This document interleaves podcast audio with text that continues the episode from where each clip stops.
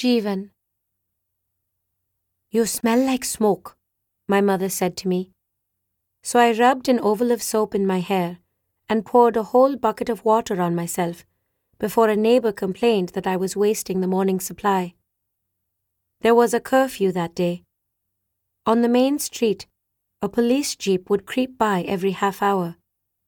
Daily wage laborers, compelled to work, would come home with arms raised to show they had no weapons.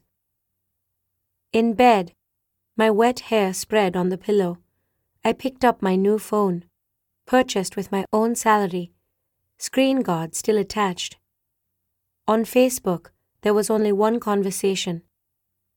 These terrorists attacked the wrong neighborhood. Hashtag Kolabagan train attack. Hashtag undefeated. Friends, if you have 50 rupees, skip your samosas today and donate to. The more I scrolled, the more Facebook unrolled.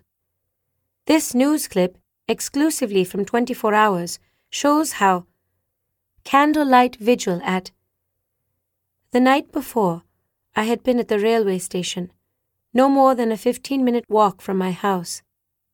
I ought to have seen the men who stole up to the open windows and threw flaming torches into the halted train, but all I saw were carriages, burning, their doors locked from the outside, and dangerously hot. The fire spread to huts bordering the station, smoke filling the chests of those who lived there. More than a hundred people died. The government promised compensation to the families of the dead 80,000 rupees, which, well, the government promises many things. In a video, to the dozen microphones thrust at his chin, the chief minister was saying, Let the authorities investigate.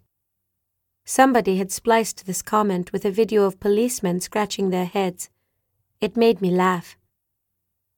I admired these strangers on Facebook who said anything they wanted to. They were not afraid of making jokes. Whether it was about the police or the ministers, they had their fun. And wasn't that freedom? I hoped that after a few more salary slips, after I rose to be a senior sales clerk of Pantaloons, I would be free in that way too. Then, in a video clip further down the page, a woman came forward her hair flying, her nose running a wet trail down to her lips, her eyes red. She was standing on the sloping platform of our small railway station. Into the microphone, she screamed, There was a jeep full of policemen right there.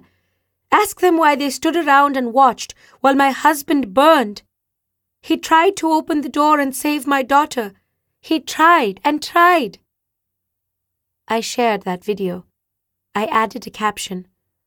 Policemen paid by the government watched and did nothing, while this innocent woman lost everything, I wrote. I laid the phone next to my head and dozed. The heat brought sleep to my eyes. When I checked my phone next, there were only two likes. A half hour later, still two likes. Then, a woman, I don't know who, commented on my post. How do you know this person is not faking it? Maybe she wants attention. I sat up. Was I friends with this person? In her profile picture, she was posing in a bathroom. Did you even watch the video? I replied. The words of the heartless woman drifted in my mind.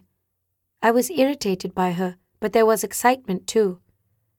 This was not the frustration of no water in the municipal pump or power cut on the hottest night. Wasn't this a kind of leisure dressed up as agitation? For me, the day was a holiday after all. My mother was cooking fish so small we would eat them bones and tail. My father was taking in the sun. His back pain eased. Under my thumb, I watched post after post about the train attack earn 50 likes, a hundred likes, 300 likes. Nobody liked my reply. And then, in the small glowing screen, I wrote a foolish thing. I wrote a dangerous thing, a thing nobody like me should ever think, let alone write. Forgive me, Ma. If the police didn't help ordinary people like you and me, if the police watched them die, doesn't that mean, I wrote on Facebook, that the government is also a terrorist? Outside the door, a man slowly pedaled his rickshaw, the only passenger his child, the horn going paw paw for her glee.